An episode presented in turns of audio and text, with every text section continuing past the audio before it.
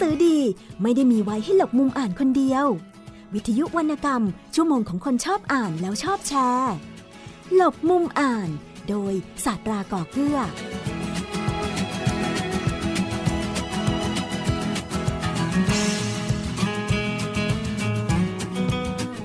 สวัสดีครับ คุณผู้ฟังครับ ต้อนรับคุณผู้ฟังเข้าสู่ช่วงเวลาของรายการหลบมุมอ่าน กับผมสตราก่อเกื้อครับ พบกันเป็นประจำกับที่นี่วิทยุไทย PBS ออนไลน์ www.thaipbsonline.net วิทยุข่าวสารสาระ เพื่อสาธารณะและสังคมครับ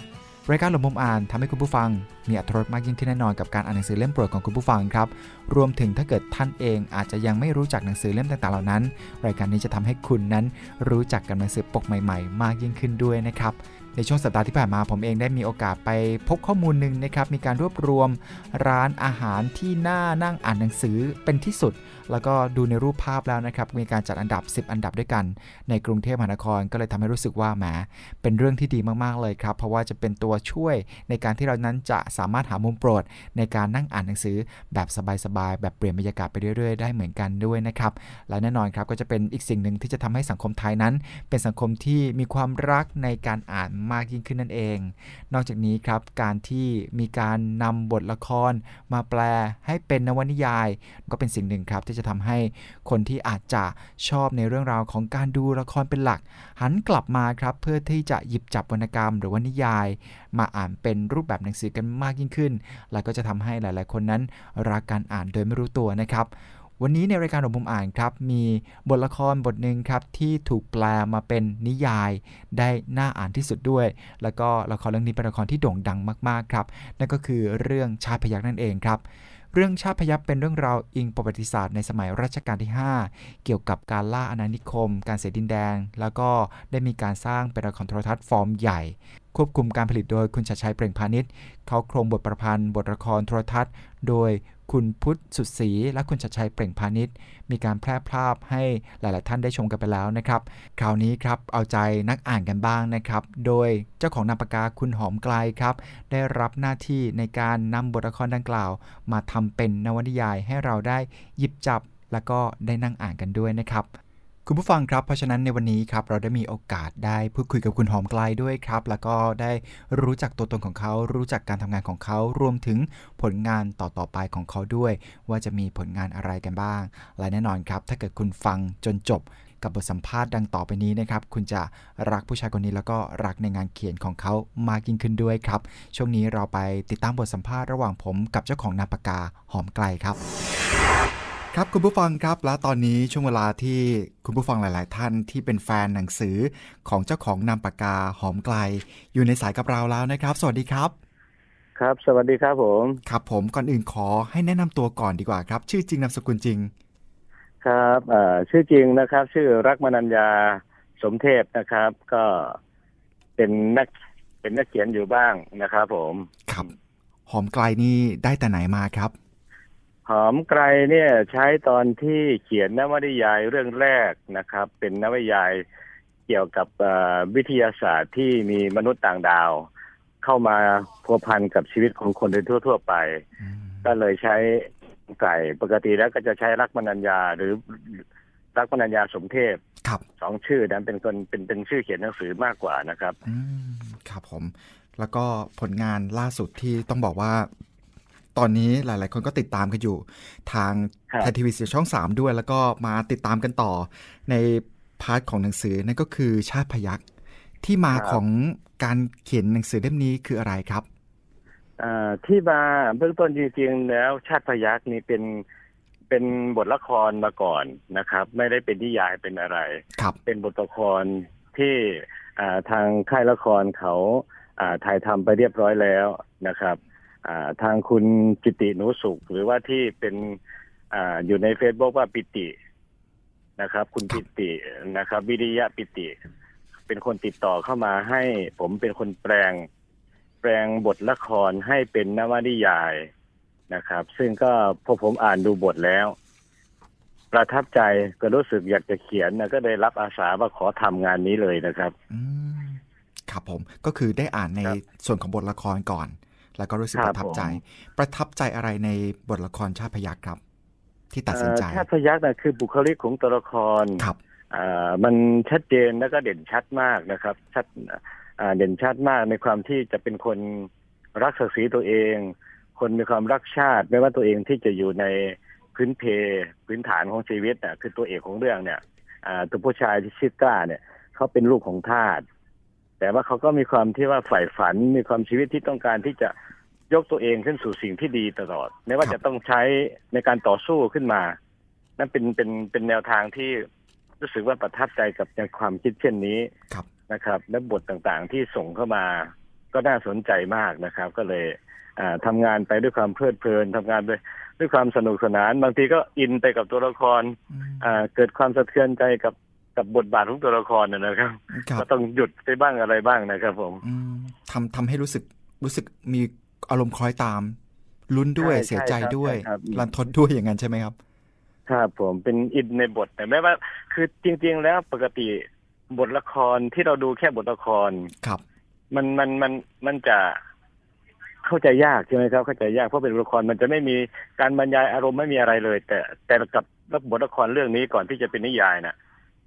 ผมกับอ่านรู้สึกว่าสะเทือนใจและก็อินกับบทที่ที่สามารถที่จะเห็นอารมณ์ของตัวละครได้ทุก ๆ ตัวเลยอืมโดยที่ไม่ต้องเห็นภาพครับ แต่เราสามารถที่จะสร้างภาพขึ้นมาในจินตนาการเราได้ โดยที่ไม่ต้องเห็นภาพเหมือนที่เราดูละครในทีวีนะครับ อันนั้นนี่คือคือความความเยี่ยมของของบทละครที่ส่งมาที่ผมเนี่ยนะครับ ก่อนที่จะได้เอ่อรับการเอ่อแปลงออกมาเป็นตัวหนังสือที่เป็นตัวนิยายก่อนจะจัดพิมพ์ออกมาเป็นเล่มขึ้นมา ครับแล้ว ก็คือแสดงว่ามันมีเสน่ห์ของมันตั้งแต่แรกอยู่ละอ่ากับเรื่องใช่เรื่องนี้ใช่ครับใช่ครับตอนเป็นบทละคร แล้วความครับแตกต่างล่ะครับที่เรานำมาทำเป็นนวนิยายตรงนี้ ต่างจากบทละครความในจุดไหนบ้าง แตกต่างในแง่ในแง่ของเนื้อหาหรือว่าในแง่ครัวิบถีเอ่อแนวทางการทำงานหรือว่าหรือไงครับ ทุกทุกอย่างเลยครับเอาเริ่มกันที่เนื้อหาก่อนละกันอ่าสำหรับเนื้อหานะครัครับบเนื้อหาเนี่ยอ่าเก้าสิบเปอร์เซ็นเนี่ยผมจะยึดตามตามบทละครครับนะครับ อ่านอกจากว่าบางบางส่วนที่อาจจะต้องอ่าด้วยที่ความที่แบบไม่อยากจะให้หนังสือมันเล่มหนาจนเกินไปครับ ก็จะมีการรวบความบ้างบางบางช่วงเล็กๆน้อยๆแต่ไม่ไม่ไม่ทิ้งต้องบรรยายก่อนว่าสำหรับตัวละครตัวนี้ตัวนี้คือคือให้ให้ผู้อ่านตามได้ว่าเขามีชะตากรรมแบบไหนอะไรที่เกิดขึ้นในในในในเรื่องที่เขาอ่านครับครับเพราะว่าอ่าไม่อยากจะให้หนังสือมันมันมันเล่มเล่มโตมากกว่านี้ครับนะครับนั่นคือคือในส่วนเนื้อหานะครับอ่า ส่วนในความแตกต่างของการทำงานนะครับของการทำงานหรือว่าวิธีการต่างๆอ่าละครเนี่ยมันชัดเจนในการที่อ่าสื่อถึงผู้ชมด้วยสายตาด้วยความรู้สึกใช่ไหมครับครับเห็นทันทีเห็นก็รู้ว่าทำยังไง แต่ว่าพอเราทำเป็นนวนิยายขึ้นมาเนี่ย เราจะต้องให้ผู้อ่านเกิดความรู้สึกประทับใจ คล้อยตามกับตัวหนังสือที่ค่อยๆเรียงขึ้นมาทีละบรรทัดแต่ละบรรทัดขึ้นมา ใช่ไหมครับครับอ่าเพราะฉะนั้นความซับซ้อนของในการทำนวนิยายก็จะเพิ่มมากขึ้น ตามความจำเป็นและต้องใส่ใส่ฉาก ใส่การบรรยายอารมณ์ของตัวละครเข้าไปอ่าเพราะว่าถ้าเป็นละครเขาจะแสดงผ่านทางสีหน้า แล้วก็ action ต่างๆใช่ไหมครับแต่นี้เราจะใส่ผ่านตัวหนังสือเข้าไปว่าเขารู้สึกยังไงเขารู้สึกเศร้าสะเทือนใจเขาเกิดอารมณ์อะไรในขณะนั้น ครับ ซึ่งในในบทละคร มันก็จะแสดงผ่านของของการการแสดงของตัวละคร ซึ่ง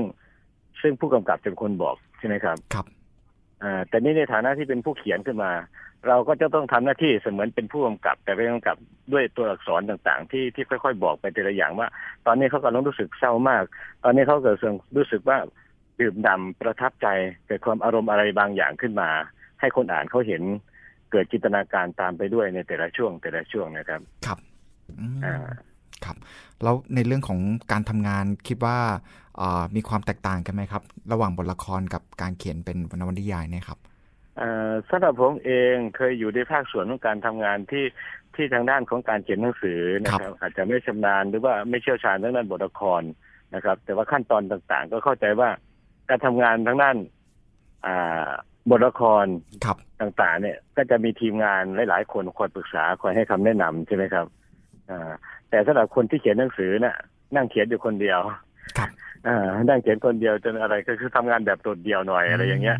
นะครับ วิธีการต่างๆ ขั้นตอนก็จะไม่เหมือนกันอยู่แล้วนะครับ อ่านั่นก็จะเป็นทีมงานปรึกษากันว่าตรงนั้นตรงนี้เป็นยังไง แต่ว่าคนที่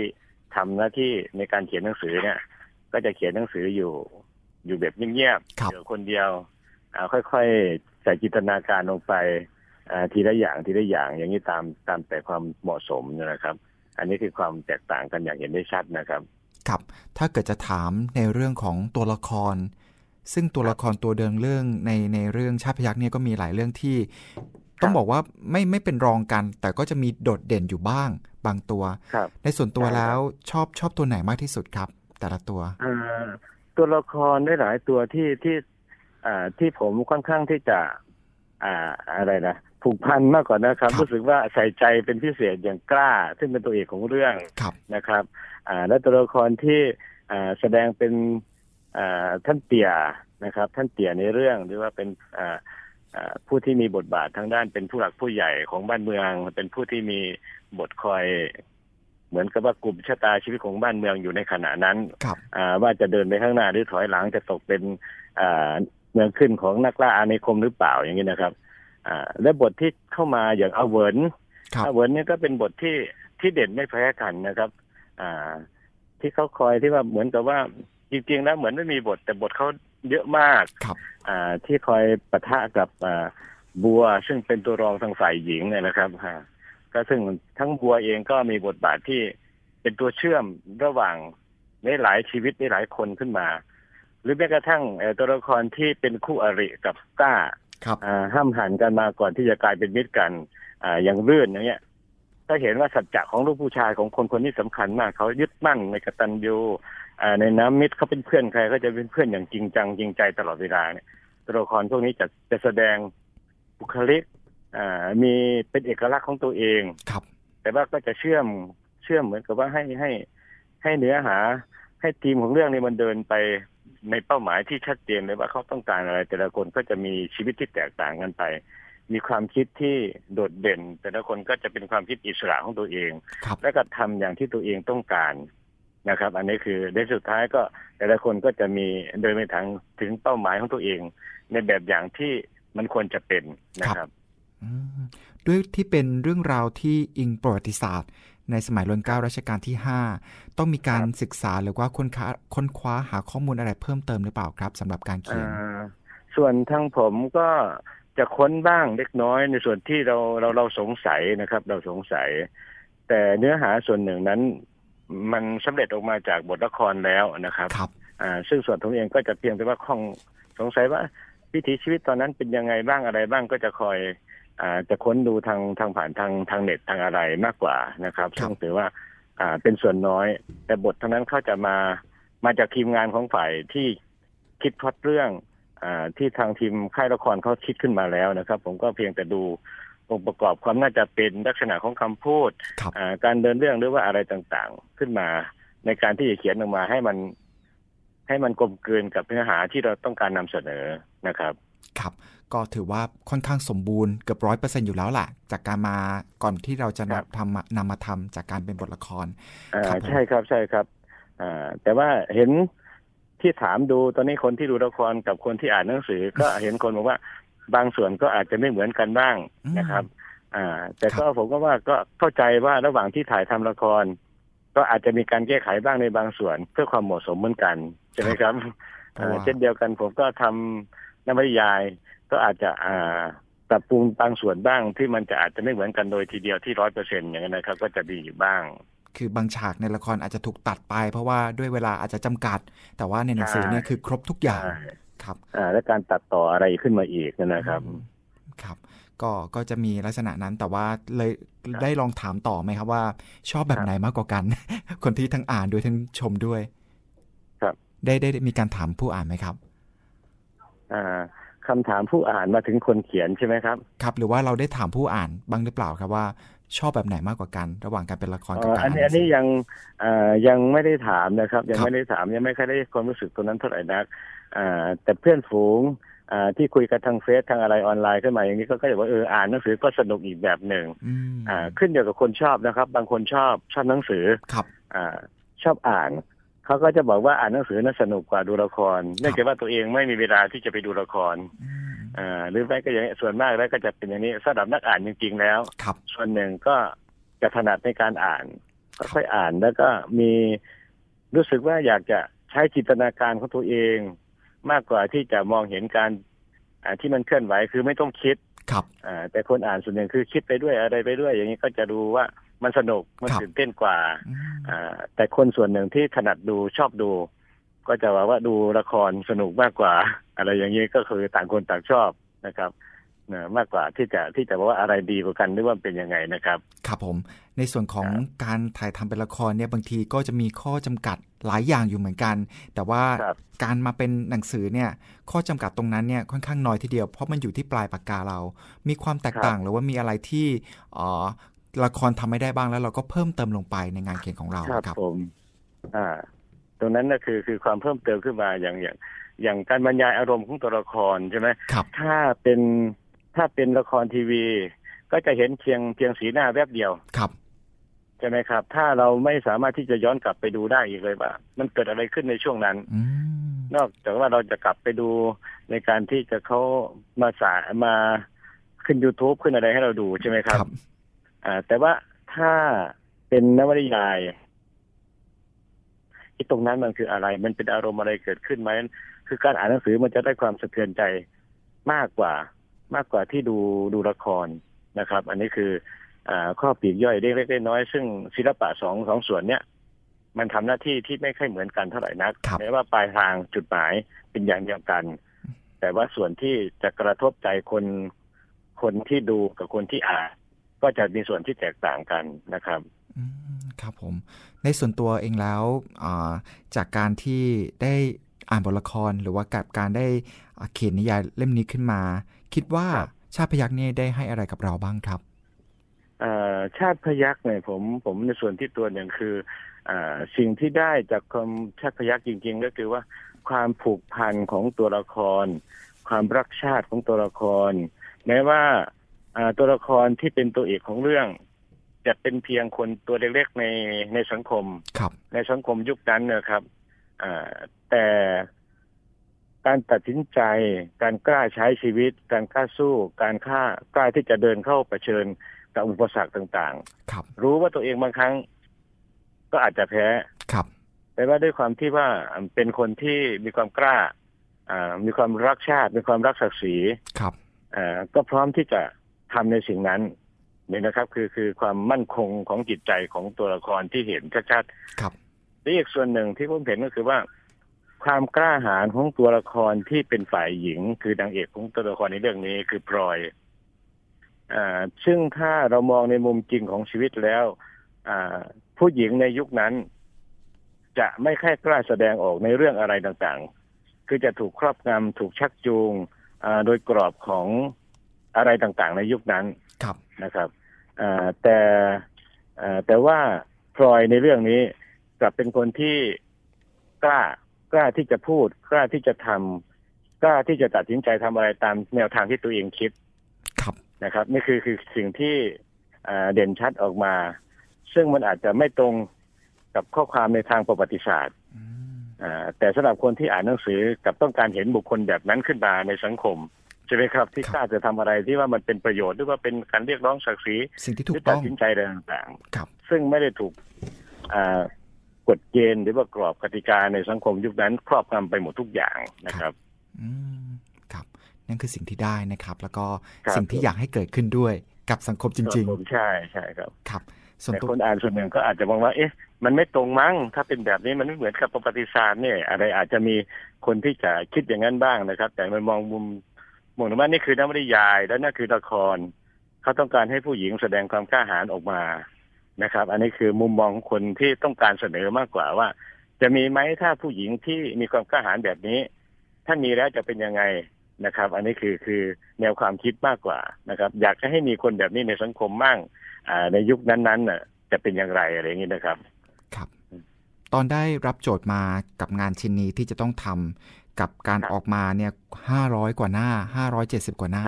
ตรงนี้นี่มีมีการบอกถึงข้อจำกัดไหมครับว่าควรจะอยู่ที่เท่าไหร่จำนวนหน้าหรือว่าจำนวนแต่ละตอนหรือว่ามีการกำหนดกฎเกณฑ์อะไรไหมครับ กับการที่เราทำงานชิ้นนี้ขึ้นมา ครับไม่มีนะครับไม่มีไม่มีข้อกำหนดข้อกำหนดสำคัญว่าเพียงแต่ว่าผมต้องรีบทำครับรีบเสร็จให้ทันก่อนละครที่จะ on air นะครับนั่นคือนั่นคือโจทย์ที่สำคัญมากกว่า อ่า เพราะว่าผมได้รับอ่าบทละครมาประมาณอ่าเดือนธันวาคมครับนะครับ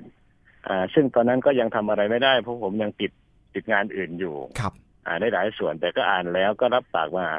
ผมได้เริ่มเริ่มลงมือทำจริงๆก็อ่าประมาณเดือนต้นเดือนมกราคมครับนะครับอ่า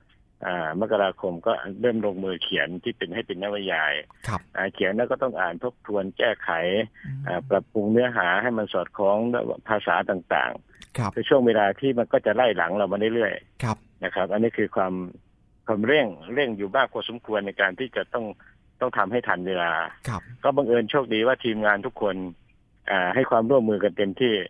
ทั้งฝ่ายที่ดูแลเรื่อง artwork ทั้งฝ่ายที่ดูแลงาน proof อ่า ทั้งฝ่ายโรงพิมพ์ที่เป็นผู้จัดพิมพ์หนังสือนะครับ ก็ให้ความร่วมมือก็เลยสิ่งที่เราคิดว่ามันจะเป็นอุปสรรค อ่า มันก็เลยผ่านพ้นไปได้นะครับ นี่คือความดีใจอย่างหนึ่งของคนที่ทำหนังสือออกมานะครับมันทันกำหนดเวลาที่ต้องการนะครับ ครับ ไปมีทีมเวิร์กที่เหนียวแน่น มีทีมเวิร์กที่แข็งแรงด้วย เอ่อ ครับเอ่อคนเอาใจใส่ร่วมร่วมกันเยอะในขณะเดียวกันก็มีคนพูดถึงเยอะนะครับ ก็พลอยปลื้มใจด้วยทั้งคนเขียนอ่าคนพิมพ์นะครับ คนอะไรต่างๆนะครับยิ่งคนถ้ามีคนอ่านอ่าให้ความสนใจอ่าพูดถึงชื่นชมหรืออะไรต่างๆ เหล่านี้นะครับแม้กระทั่งว่าติติงเข้ามาอ่าให้เราแก้ไข ถ้าเผื่อว่ามีการเปลี่ยนแปลงอะไรหรือว่าสงสัยอะไรอย่างเงี้ยก็จะมีคนพูดถึงมันก็จะเป็นผลดีสำหรับการทำงานนะครับ เพื่อปรับปรุงในการงานต่อๆไปนะครับ ครับ ตั้งแต่ชาติพยักได้วางบนแผงหนังสือนี่มีคำถามอะไรบ้างหรือยังครับ จากผู้อ่านเอ่อสำหรับผมเอ่อซึ่งอาจจะอยู่ไกลสักหน่อยนะคครัรับบอ่ายังไม่ไม่ไม่ไม่ได้รับรับทราบข้อมูลหรือว่ากระแสตรงนี้เท่าไหร่นะครับ ยิ่งเพราะตอนนี้ผมก็อ่าถือว่าหลังจากที่ละครออกมาอ่าสองสามตอนนะครับ ก็ตอนนี้ก็เดินทางมาช่วยงานทางวัดทางอะไรขึ้นมา ก็ไม่ได้รับรู้เรื่องตรงนี้เท่าไหร่ตอนนี้สี่ห้าวันมาเนี้ผมไม่ได้อ่า ติดต่อกับทางไหนเลยนะครับครันบอกจากทางรายการนี้โทรมาเป็นคนแรกของวันนี้ครัในบช่วงห้าวันมาแล้วแต่วันที่หนึ่งเมษายนมาเลยนะครับผมครับผมก็เป็นช่วงเวลาที่ได้ไปอยู่กับตัวเองต้องบอกอย่างนั้นนะครับผมพรุ่งนี้ก็จะได้กลับไปสู่สภาวะปกติ ครับนะครับกำลังจะถามอยู่พอดีเลยครับว่าคุณรักเองนอกเหนือจากการเขียนนวนิยายเล่มนี้ ผลงานครับก่อนหน้านี้ครับ ก็มีหลาย ๆ เล่มที่ผมเองก็อ่านแล้วก็สนใจเหมือนกัน แล้วก็คิดว่าครับผมคุณผู้ฟังหลายท่านก็น่าจะสนใจอย่างเช่นอ่าพระพุทธเจ้าสอนผมว่านะครับครับหรือแม้แต่อีกหลาย ๆ เล่ม ซึ่งเป็นเล่มที่เกี่ยวข้องกับพระพุทธศาสนา ซึ่งเป็นหลักคำสอนที่เข้าใจง่ายครับผม ตรงนี้นี่อ่ากับการเขียนงานแต่ละงานเนี่ยครับ มันเป็นตัวเราทั้งหมดเลยหรือเปล่า กับการที่เขียนหนังสือแนวนั้นแนวนี้ขึ้นมา มันเป็นมันเป็นความรู้สึกความสนใจครับมากกว่านะครับ เป็นความรู้สึกความสนใจอ่าได้หลายเรื่องอย่างอย่างงานพระพุทธเจ้าสอนผมว่านี่ก็เจ็ดสิบเปอร์เซ็นเขียนในรูปแบบของบทความครับนะครับอ่าแต่ว่าบทความมันก็เขียนแบบที่ว่าเราเข้าไป ไปทำความรู้จักกับคำสอนของพระพุทธเจ้าครับในรูปแบบของเราอ่า ที่เป็นชาวบ้านธรรมดาธรรมดานะครับ อันนี้คือ คือจะบอกว่าเป็นตัวเราไหมคือตัวเราตรงที่เข้าไปสัมผัสกับสิ่งที่เรารู้สึกเรารับรู้กับคำสอนครับก็ถ่ายทอดออกมาเป็นเป็นแบบบทความเนี่ยนะครับ อ่า เป็นความรู้สึกมากกว่า เป็นความต้องการความปรารถนาอ่าที่อยากจะบอกอ่าแม้เรารับรู้อะไรมาบ้างอย่างนี้นะครับ ให้ให้คนอ่านได้ได้สัมผัสได้ เหมือนบันทึกอ่าอ่าง่ายๆในแต่ละอย่างแต่ละอย่างพูดสั้นๆอ่า ตอนหนึ่งก็บทสองอ่าตอนหนึ่งก็หน้าสองหน้าอย่างนี้นะครับครับเป็นเป็นพูดหลักๆง่ายๆว่าเรื่องของอะไรต้องอะไรหนึ่งสองสามอย่างเงี้ยครับผมครับเขียนให้น้ำหนักในเรื่องราวประเภทไหนมากกว่ากันครับสำหรับหนังสือที่เขียนในนามปากกาหอมไกลเอ่อในในส่วนไหนในส่วนการทำงานหรือเปล่าเลยครับอ่าในส่วนของแต่ละแต่ละหมวดหมู่ของหนังสือที่ออกมาครับ ไม่ว่าจะเป็นเรื่องสั้นอ่านิยายขนาดสั้น แนว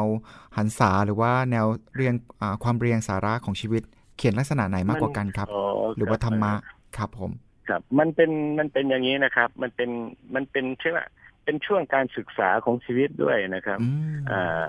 อ่าถ้าดูตามอ่าข้อมูลของหนังสือที่เป็นเกี่ยวกับประวัติของผู้เขียนเนี่ยนะครับ คือผมเริ่มต้นจากการเขียนที่มันเป็น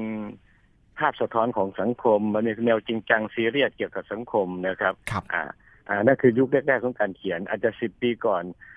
สิบปีที่หนึ่งสิบปีที่สองเนี่ยพอพอผ่านจากนั้นมาก็จะมาเขียนอะไรที่มันเบาๆลงอย่างแนวหันษาครับอ่านะครับอ่าในช่วงกลางๆและช่วงหลังจากสิบปีให้หลังที่ผ่านมาเนี่ย ผมก็มาหันสนมาหันมาสนใจทางด้านศาสนามากขึ้นครับอ่าก็จะมีเรื่องพวกนี้เข้ามานะครับ มันเป็นไปลักษณะของการการการใช้ชีวิตของตัวเองด้วย ความสนใจที่ที่มากขึ้นจากเรื่องของสังคมทั่วไป ก็หันมาสนใจทางด้านศาสนา ก็มาเห็นว่าเอ๊ะไอ้ตรงนี้มันก็มีเรื่องที่น่าจะพูดน่าเขียนถึงอยู่อะไรอย่างเงี้ย ก็ก็จะแบ่งถ้าจะแบ่งตามตามเวลาเนี่ยก็จะได้ประมาณอย่างเงี้ยอ่าช่วงหนึ่งก็ดูจริงจังเคร่งเครียดเกินไปหน่อยอ่าช่วงกลางๆนี่ก็จะลักษณะสบายสบายๆผ่อนคลายเฮฮาปาร์ตี้บ้างครับอ่าในช่วงสามนี่ก็เลยผสมผสานสองส่วนนี้เข้ามา ก็จะเป็นลักษณะของความเข้าใจมากขึ้น ผ่อนคลายมากขึ้นนะครับ ก็ก็ดูเป็นสามช่วงของชีวิตอย่างเงี้ยอ่านะครับผมถือว่าก็เป็นการ โตไปพร้อม ๆ กับผลงานของครับเรา กับการครับเรียนรู้ผมกับสิ่งที่ผ่านเข้ามาในครับชีวิต อ่า ก็เป็นเป็นแบบแนวทางชีวิตต่อการใช้ชีวิตก็จะ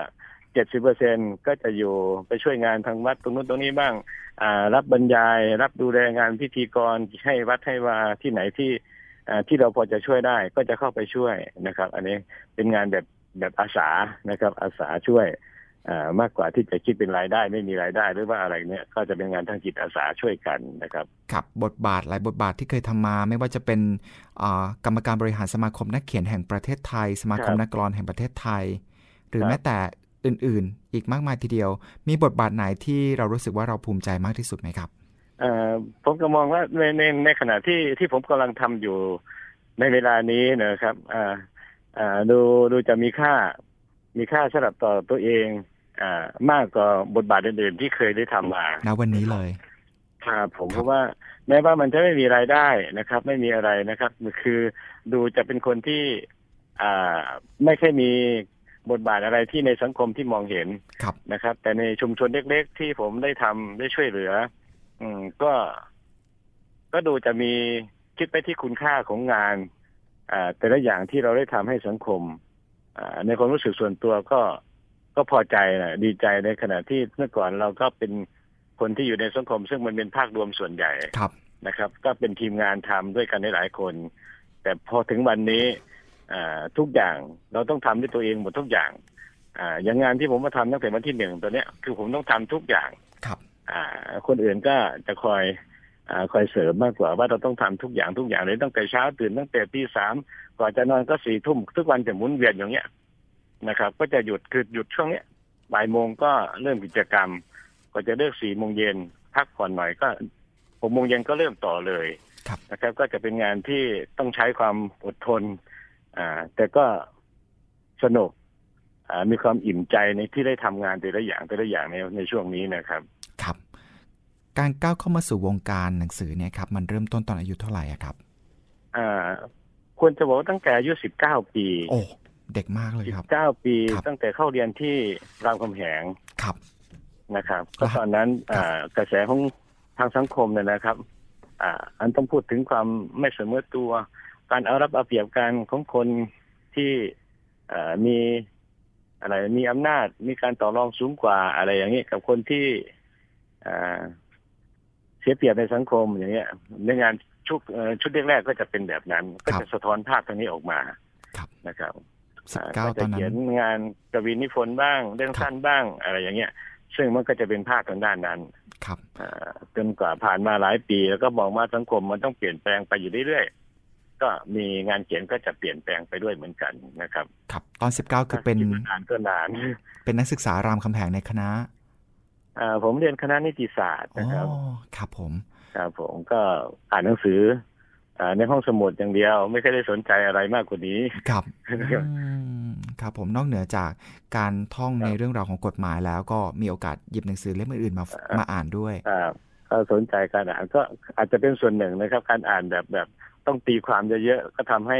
อ่าอยากจะอ่านอะไรที่มันมากมากกว่าการอ่านเอ่อเอ่อตัวบทของกฎหมาย ก็คืออ่านหนังสืออะไรที่มันมันจะทำให้เราคิดมากขึ้นเรื่อยๆอ่าก็ก็มันก็สนุกไปอีกแบบหนึงของคนที่ไป เป็นอ่าในวัยที่อ่ากำลังแสวงหาคในรับยุคนั้นนะนะครับครับ เหมือนกับเป็นการครับผมหาตัวตนหาคำตอบทุกสิ่งทุกอย่างใช่ใช่ครับผมอ่าแต่ถ้าเกิดย้อนกลับไปก่อนก่อนหน้า 19 คือก่อนหน้าที่จะมาเป็นนักศึกษารามคำแหงเนี่ยครับ ก็คือเราก็มีความรักแล้วก็ความสนใจในเรื่องของการอ่านเป็นทุนเดิมอยู่แล้วใช่ไหมครับเอ่อผมรู้สึกว่าตัวเองชอบชอบหนังสือก็ตั้งแต่ตอนเรียนมัธยมเลยนะครับ ครับอ่า เพราะว่าวิชาที่ที่ชอบมากกว่าอย่างอื่น ก็คือพวกที่มันที่มันเป็นประวัติศาสตร์ที่เป็นเป็นสังคมอะไรพวกนี้เลยครับอ่าไม่ค่อยชอบคณิตศาสตร์ ไม่ค่อยชอบพวกคำนวณอะไรต่าง ๆ พวกนั้นน่ะเบื่อเบื่อก็สนใจพวกนี้มากกว่าครับอันนั้นคือจุดจุดที่ที่เราตัดสินใจที่จะมามาทั้งนั้นก็คือก็เริ่มต้นที่การอ่านหนังสือครับตั้งแต่ช่วงนั้นน่ะนะครับก็อ่านหนังสืออย่างเดียว ครับอ่าก็การเรียนอย่างอื่นก็แล้วแต่มันจะเป็นไปอะไรนี้พอถูถูไทยใจก็จบไปตามภาษามันนะนะก็ก็อยากจะมาเรียนทางด้านนี้มากกว่าก็มาฝึกด้วยตัวเองทีเนี้ยครับแล้วอ่าฝึกการเขียนนะก็ฝึกสนใจก็ฝึกทดลองด้วยตัวเองเขียนอย่างนั้นอย่างนี้ก็จะใช้เวลาอยู่ตรงนั้นมากกว่า ครับ นอกเหนือจากหนังสือที่เกี่ยวข้องกับวิชาที่เรียนอยู่แล้วไม่ว่าจะเป็นสังคมประวัติศาสตร์ มีหนังสือเล่มครับอื่นๆที่เป็นหนังสือเล่มโปรดด้วยไหมครับ ที่ชอบอ่านเพิ่มเติมเอ่อพวกนั้นนะนะครับคือจะอ่านหนังสือของ นักเขียนในยุคนั้นก็จะมีพวกของท่านศรีบุรพาครับอ่าพวกอะไรพวกนี้นะเป็นงานที่ที่ที่เอ่อเชนีสวพงศ์ที่มันเป็นงานที่เราเราชอบมากๆเนี่ยครับของศรีบุรพาเนี่ยเป็นเป็นจุดเริ่มต้นของการอ่านในช่วงนั้นนะครับ ครับอ่าของดาวคำหอมอย่างเงี้ยเป็นต้นนะครับอ่าก็เป็นงานในกระแสของสังคมเนี่ยยุคนั้นก็ถ้าใครไม่อ่านหนังสือพวกนี้เชยอย่างเงี้ยครับอืมอ่า เป็นระดับก็เป็นอย่างนี้ไม่อยากจะเชยก็ต้องอ่านหนังสือพวกนี้ อ่านแล้วก็รู้สึกว่าเออสังคมมันต้องเป็นแบบในแบบอุดมการณ์ที่อยู่ในแบบของหนังสือของอาที่นักเขียนระดับใหญ่ๆในท่านเขียนไว้เนี่ยเราก็ต้องการที่จะทำอย่างนั้นบ้างครับอ่าก็กระโจนเข้ามาสู่วงการของการเขียนการอ่านอ่าด้วยแรงแรงแรงส่งหรือว่าแรงผลักดันจากการอ่านหนังสือ อ่า พวกนี้มากมากส่วนหนึ่งเลยนะครับครับอืมแล้วตอนอายุ 19เนี่ยครับที่เรียนครับที่รามคำแหงและเรียนนิติศาสตร์แล้วเนี่ย คือเราเริ่มเขียนด้วยตัวเอง โดยที่มีใครคอยแนะนำไหมครับ แล้วก็ได้มีการเข้าสู่วงการเพื่อที่จะมีรายได้จากการเขียนในช่วงเวลานั้นเลยหรือเปล่าอ่าตอนนั้นนะนะยังไม่ได้มันยังไม่ใช่มีรายได้หรอกตอนนั้นเขียนกวีนิพนธ์อ่าเป็นชิ้นคนละชิ้นสองชิ้นกับเพื่อนฝูงเนี้ยครับเขียนแล้วก็แบ่งกันอ่านอ๋อก็สนุกดีครัครับบแล้วครับก็ทำกิจกรรมอะไรต่างๆ เป็นต้นเนี่ยอืมก็จะไม่มีรายได้หรอกรายได้ก็จะ มาเป็นชิ้นเป็นอันนี้ก็ผ่านไปหลายปีนะครับ ครับ เออก็จะมีรายได้ขึ้นมาบ้างอะไรบ้างเนี่ย เริ่มต้นเป็นอาชีพตอนไหนอะครับ กับงานเขียน อ่าก็อ่าตัดสินใจที่จะอ่ายึดก็ประมาณอายุมากขึ้นมาแล้วนะครับครับสามสิบกว่าปีแล้ว ตอนอายุมากขึ้นน่ะ ครับอ่าแต่ก่อนอื่นก็ไปทำงานอย่างอื่นก่อน แต่สุดท้ายเราก็ รู้สึกว่ามันมันไม่มีความสุขที่จะทำครับก็เลยมามามายึด ในสิ่งที่เราใฝ่ฝันนั่นตอนเป็นนักศึกษาตอนอะไรก็คือมาหาหนังสือ เขียนหนังสือเริ่มต้นเขียนหนังสือก็ประมาณปีสองพันศูนย์เนี่ยเขียนจริงจังครับนะครับ เขียนเรื่องสั้นขึ้นมาก็ส่งตามนิตยสารเออตอนนั้นเริ่มมีรายได้เข้ามาอืมอ่าทีนี้ก็อาชีพต่างๆที่เคยทำอยู่ ก็ก็ค่อยๆตัดไปทีละอย่างว่าอาชีพอะไรที่ที่เราทำก็ก็ไม่ทำอ่าก็ทุ่มเทให้กับงานเขียนอยู่เนี่ยก็จะมีรายได้ขึ้นมาทีละเล็กทีละน้อยขึ้นมา จนกระทั่งได้เข้าไปทำงานที่อ่าสำนักพิมพ์ดอกหญ้าครับอ่าร่วมกับคุณจิตตินุสุขเนี่ยนะครับ ที่ครับเป็นผู้ประสานงานติดต่อกับผมมาตอนทุกวันเนี้ยอ่าปีสามหกนี่ก็เข้าไปทำงานที่สำนักพิมพ์ดอกหญ้าก็ถือว่าเป็นการประกอบอาชีพทางการเขียนหนังสือโดยตรงเลยทีเนี้ยจริงจังนะครับก็ไปช่วยงานเป็นผู้บริหารอ่าร่วมกับคุณจิตติทำสำนักพิมพ์ ทีนี้ก็เริ่มทำสำนักพิมพ์มาหลายๆสำนักพิมพ์ครับครับตามที่จะมีในอ่าในประวัติอยู่บ้างอะไรบ้างนะครับครับ ก่อนหน้านี้ทำอะไรมาบ้างครับ อาจารย์ครับอ่า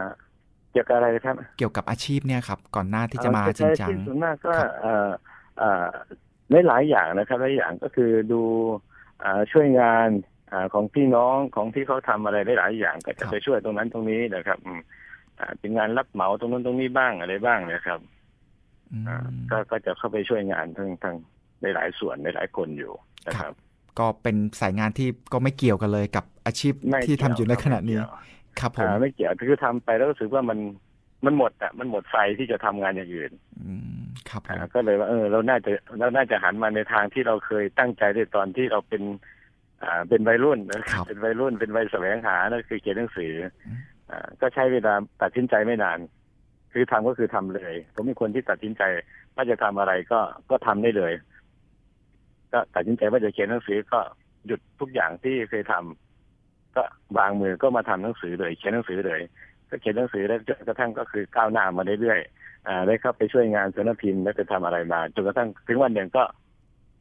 หยุดบทบาทในการที่จะทำอยู่ในส่วนตรงนั้นก็มาทำแบบอิสระอืมอ่า อยู่ที่บ้านอยู่ที่อะไรนี่ก็แล้วแต่ว่าจะมีงานขึ้นมานะครับอืมการที่เรามีอาชีพเนี้ยครับ อาชีพที่เป็นนักเขียนเนะครับครับ ในยุคสมัยปัจจุบันเนี่ยถือได้ว่าเป็นอาชีพที่มั่นคงไหมครับ แล้วเราจะสามารถทำให้อาชีพนี้มันมั่นคงได้ตลอดไป มันมีวิธีการอย่างไรบ้าง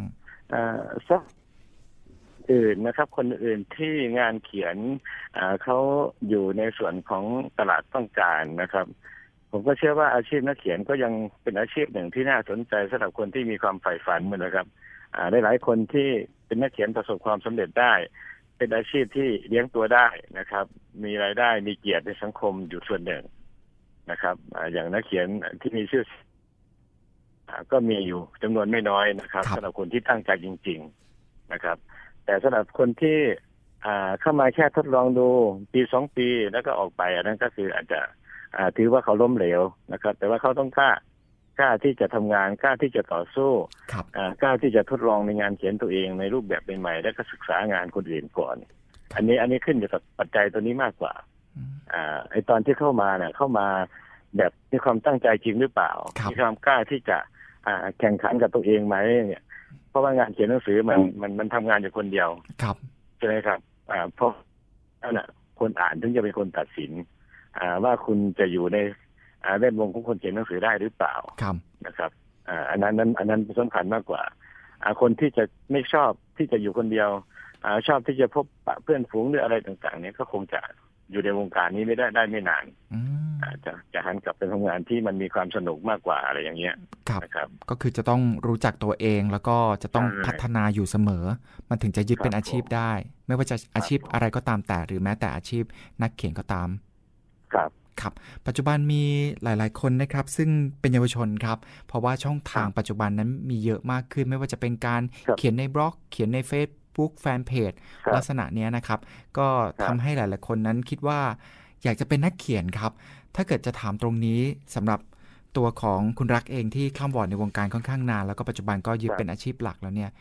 มีอะไรจะแนะแนะนำสำหรับน้อง ๆ ที่ต้องการ อยากจะมาอยู่ในสายนี้บ้างครับ กับการประกอบอาชีพ ครับผมคือมีคนถามเยอะนะครับ เรื่องครับเรื่องพวกนี้นะครับ มีคนถามทุกวันถามอยู่เรื่อยบ่อยๆเหมือนกันนะครับ ครับ คือถ้าจะเข้ามาจริง ๆ นะครับ ผมก็คิดว่าช่องทางทุกวันนี้เปิดกว้าง มากกว่าสมัยที่ผมยังเขียนหนังสืออยู่อีก ไม่รู้กี่เท่าครับนะครับอ่าเพราะฉะนั้นโอกาสของน้องๆที่อยากจะเป็นนักเขียน ก็มีมากกว่าสมัยก่อนเป็นสิบเท่าเหมือนกันครับ นะครับมีช่องทางเยอะอย่างที่อ่าว่ามีทางเฟซบุ๊กเขียนกันเอง มีกลุ่มมีอะไรขึ้นมาใช่ไหมครับอ่าเดี๋ยวก็จะมีอ่าอ่าเอ่อเพจนั้นเพจนี้ขึ้นมาให้คุณมีพื้นที่ที่จะเขียนหนังสือครับใช่ไหมครับอ่าแล้วก็จะมีกลุ่มคนอ่านอย่างน้อยที่สุดก็จะมีมีมีเพื่อนฝูงที่ชอบในทางด้านเดียวกันคอยอ่านให้อ่าคอยเหมือนเป็นกระจกเงาให้เราได้รู้ว่างานเราเป็นแบบไหนครับนะครับ อันนี้คือช่องทางในการที่จะเริ่มฝึกตัวเองนะครับ แต่สำหรับที่ จะก้าวเข้าไปสู่การทำหนังสือเป็นเล่มขึ้นมาจริง ๆนั้น อ่า มันก็จะต้องมีช่องทางพิเศษขึ้นมาว่า คุณจะต้องมีรู้จักกับบรรณาธิการ รู้จักสำนักพิมพ์ครับอ่า รู้จักผู้ที่จะสามารถประสานงานกับทางฝ่ายอ่า ขายหนังสือให้ด้วยอะไรด้วยต่างๆ นี่คือจะเพิ่มเพิ่มขึ้นมา แต่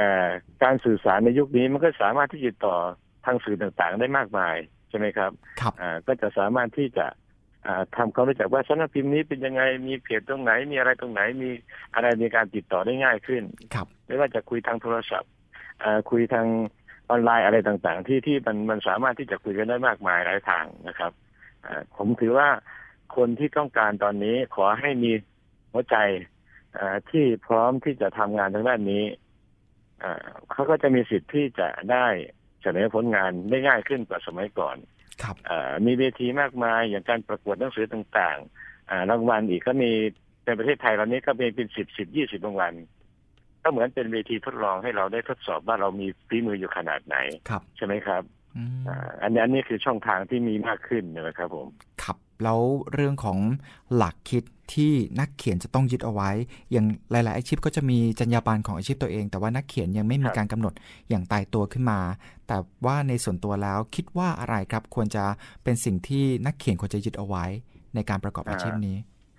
จริง ๆ แล้วเนี่ยนะครับในแวดวงของนักเขียนมันมีกติกามารยาทอยู่พอสมควรครับนะครับและเราก็จะมีพระราชบัญญัติลิขสิทธิ์ที่เป็นเหมือนพระราชบัญญัติที่ คอยกำกับอยู่ว่าหนึ่งนะคุณอย่าไปลอกงานคนอื่น อย่าไปแอบอ้างงานคนอื่นว่าเป็นงานของตัวเองครับ เพราะมันมีกฎหมายคุ้มครองอยู่นะครับ ทุกเรื่องก็จะมีลิขสิทธิ์ของตัวเองใช่ไหมครับตอนนั้นนะคือกฎหมายที่ที่คอยกำกับอยู่ว่ามันมีกติกาทางสังคมอยู่ทางกฎหมายอยู่ว่า ถ้าเราไปลอกงานคนอื่นมาก็จะทำคือผิดกฎหมายใช่ไหมครับ มีการฟ้องร้องกันได้มีอะไรกันกันได้ทุกอย่าง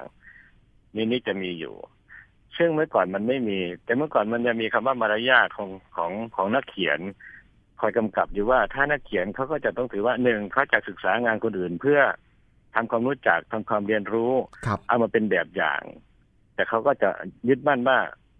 ไม่ลอกของคนอื่นมาเป็นของตัวเอง ไม่เรียนแบบ แต่เรียนแบบในแนวความคิดเนี่ยอย่างนี้เป็นต้นนะครับนั่นนี่คือคือสิ่งที่นักเขียนรุ่นเก่าๆก็จะบอกรุ่นใหม่ๆมาว่าทำอย่างนี้อย่างนี้ อย่าไปลอก สุดท้ายคือว่าคุณต้องเป็นตัวของตัวเองให้ได้ครับ อ่า คุณเรียนจากเขาเอาแบบอย่างมาจากคนนั้นคนนี้มา สุดท้ายคุณก็ต้องยืนยันด้วยแนวทางที่เป็นของตัวเอง อ่า เป็นตัวตนของตัวเองขึ้นมา ก็เหมือนกับว่าทุกอย่างก็เพื่อที่จะ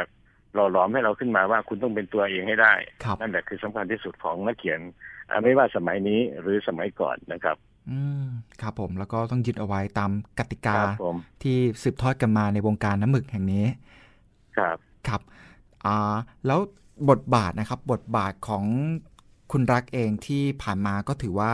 อยู่ในวงการหนังสือที่เป็นบทบาทระดับสำคัญของประเทศนะครับอยากจะให้มองมองถึงวงการ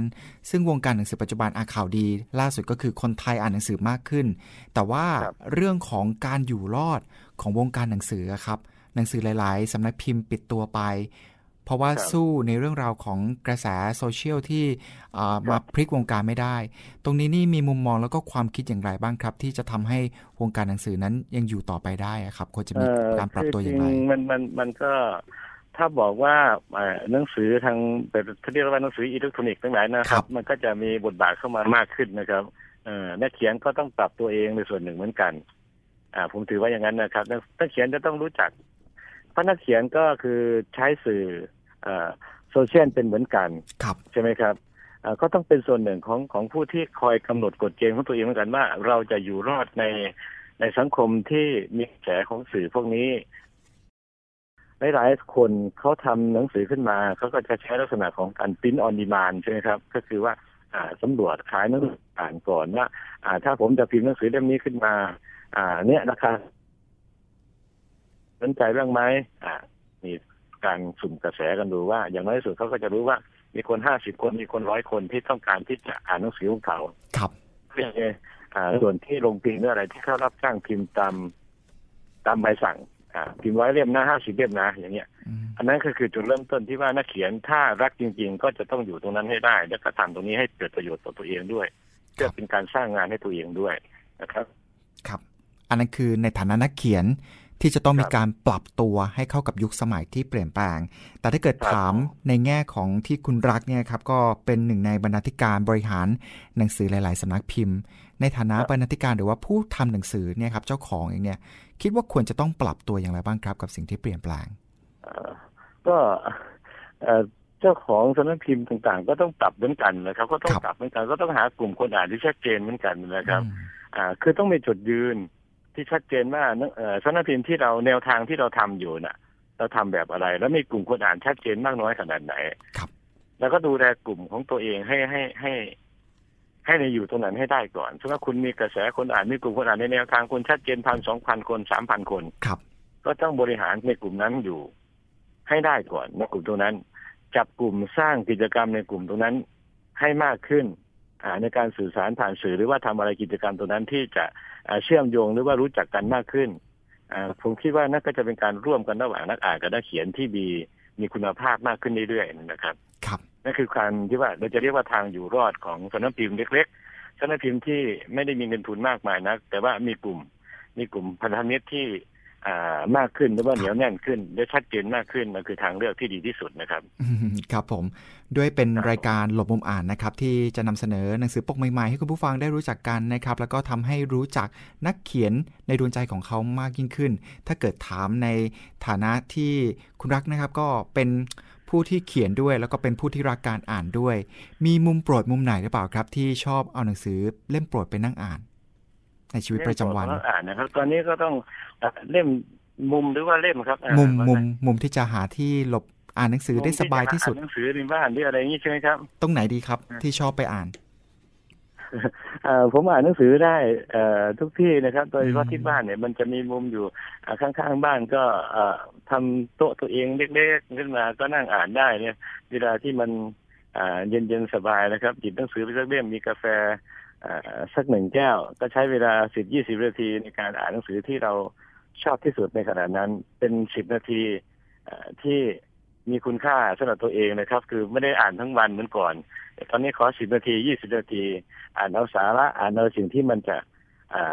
สนองอาความต้องการของเราช่วงๆไปผมชอบอ่านหนังสือแบบเนี้ยนะครับ ตอนเนี้ยวันหนึ่งอ่านสักเพราะมีอย่างอื่นทำก็จะใช้พื้นที่ตรงนั้นให้เกิดประโยชน์มากที่สุดนะครับ ประทับใจแล้วก็อ่าเก็บเอาสิ่งตรงนั้นแหละมาเป็นข้อคิดประจำวันแต่ละวันได้ครับผม ครับ นอกเหนือจากความเพลิดเพลินจากการอ่านแล้วก็เอาข้อคิดมาใช้ได้ คิดว่าการอ่านหนังสือเนี่ยให้อะไรเราเพิ่มเติมมากกว่านี้อีกไหมครับ ผมถือว่าอืมการอ่านยังมีประโยชน์ ผมจะตลอดเวลาเลยนะครับ คือทุกครั้งที่อ่านหนังสือเนี่ยมันเหมือนกับว่าเราจะสำเร็จโลกใบใหม่ตลอดเวลา นะครับ อันนี้อันนี้คืออข้อคิดที่สำคัญที่สุดคือ เราไม่มีเวลาที่จะไปดูหนัง ไม่มีเวลาที่จะไปทำอะไรมากกว่านี้แต่การที่เราหยิบหนังสือขึ้นมาสักเรื่องหนึ่งเนี่ย มันเหมือนกับว่าเราได้ค้นพบโลกอีกโลกหนึ่งขึ้นมา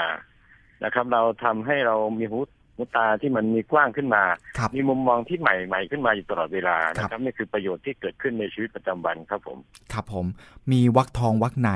ที่เป็นวักทองประจำใจบ้างหรือเปล่าครับ ที่เอามายึดเป็นหลักในการใช้ชีวิต เอ่อยังใช้ยังยืนยันอยู่ว่าชีวิตคนเราต้องกล้าสู้ครับ นะครับ ต้องกล้าสู้อยู่ต้องกล้าเผชิญความจริงนะครับ อันนี้อันนี้คือคือสิ่งที่ผมอ่าอ่าใช้อยู่ แล้วก็ใช้มาตลอดนะครับ คือไม่หลบหนีความจริง นะครับ ก็คือกล้าสู้อยู่ตลอดเวลานะครับ ยอมรับผิดถ้ามันผิดนะครับผม ครับผม วันนี้ได้ทำความรู้จักนะครับกับผู้ที่อยู่เบื้องหลังชาติพยักครับหนังสือที่หลาย ๆ คนกำลัง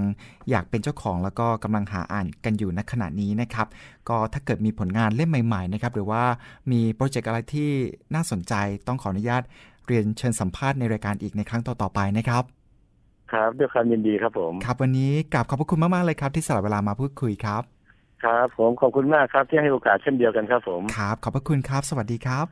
ครับ สวัสดีครับผม จากการพูดคุยครับน่าจะเป็นแนวทางที่ดีสำหรับใครก็ตามแต่ในการที่สนใจ และต้องการจะมาอยู่ในแวดวงการเป็นนักเขียนนักแปลนะครับ ก็เป็นการทำงานเบื้องหลังที่คุณหอมไกล รวมถึงทัศนคติแล้วก็มุมมองครับสำหรับเรื่องของความสำคัญกับการอ่านหนังสือ ที่จะทำให้เรารู้ว่าถึงเวลาแล้วครับ ที่เราควรจะหาหนังสือเล่มโปรดของเรา ติดไม้ติดมือทุกครั้ง ในช่วงเวลาที่เรานั้นว่างๆแล้วก็เปิดอ่านกับมุมที่คุณโปรดปรานด้วยนะครับ นี่คือรายการหลบมุมอ่านในวันนี้ครับ ติดตามรายการหลบมุมอ่านกันได้เป็นประจำครับ ผ่านทาง www.thaipbsonline.net และก็แน่นอนครับ สามารถติดตามรับฟังรายการของเราผ่านทางโมบายได้ด้วยครับ ไม่ว่าจะเป็นระบบ iOS และ Android สำหรับสมาร์ทโฟนนะครับ และยังสามารถติดตามรับฟังรายการของเราย้อนหลังผ่านหน้าจอเว็บไซต์กันได้ด้วยครับ แล้วก็ฝากด้วยนะครับ สามารถแชร์ครับกับเรื่องราวหนังสือที่ต้องการให้เรานั้นสัมภาษณ์เจ้าของผลงาน หรือแม้แต่คำคม หรือว่าอะไรก็ตามแต่ที่เกี่ยวข้องกับการอ่านนะครับ เรายินดีเป็นสื่อกลางครับที่จะส่งต่อเรื่องราวแล้วก็ข้อมูลดีๆ ต่างๆ เหล่านี้ ให้กับคุณผู้ฟังท่านอื่น ๆ กับที่นี่รายการลมมุมอ่านนะครับพบกับผมสตรากอเกือกับรายการลมมุมอ่านได้ใหม่ในครั้งต่อไป กับที่นี่วิทยุไทย PBS ออนไลน์ วิทยุข่าวสารสาระ เพื่อสาธารณะและสังคมครับ วันนี้รายการลมมุมอ่านหมดเวลาลงแล้วนะครับ ผมสัตรากอเกือและทีมงานลาท่านผู้ฟังไปก่อน ขอบพระคุณสำหรับการติดตามรับฟัง สวัสดีครับ ติดตามฟังรายการหลบมุมอ่าน ได้ทุกวันอาทิตย์ 17นาฬิกา10 นาทีถึง 18นาฬิกาทางวิทยุไทย PBS ออนไลน์ www.thaipbsonline.net และแอปพลิเคชัน Thai PBS